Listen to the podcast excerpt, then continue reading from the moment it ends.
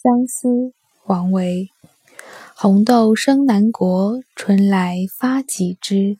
愿君多采撷，此物最相思。古代写相思的诗句有很多，有直接表达相思的“日日思君不见君”，也有像王维这样将相思寄托在一个物件上的。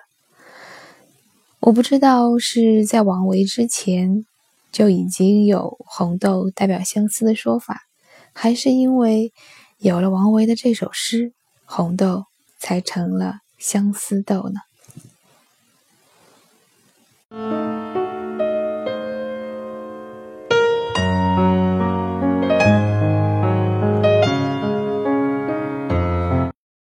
在听这一首诗的时候。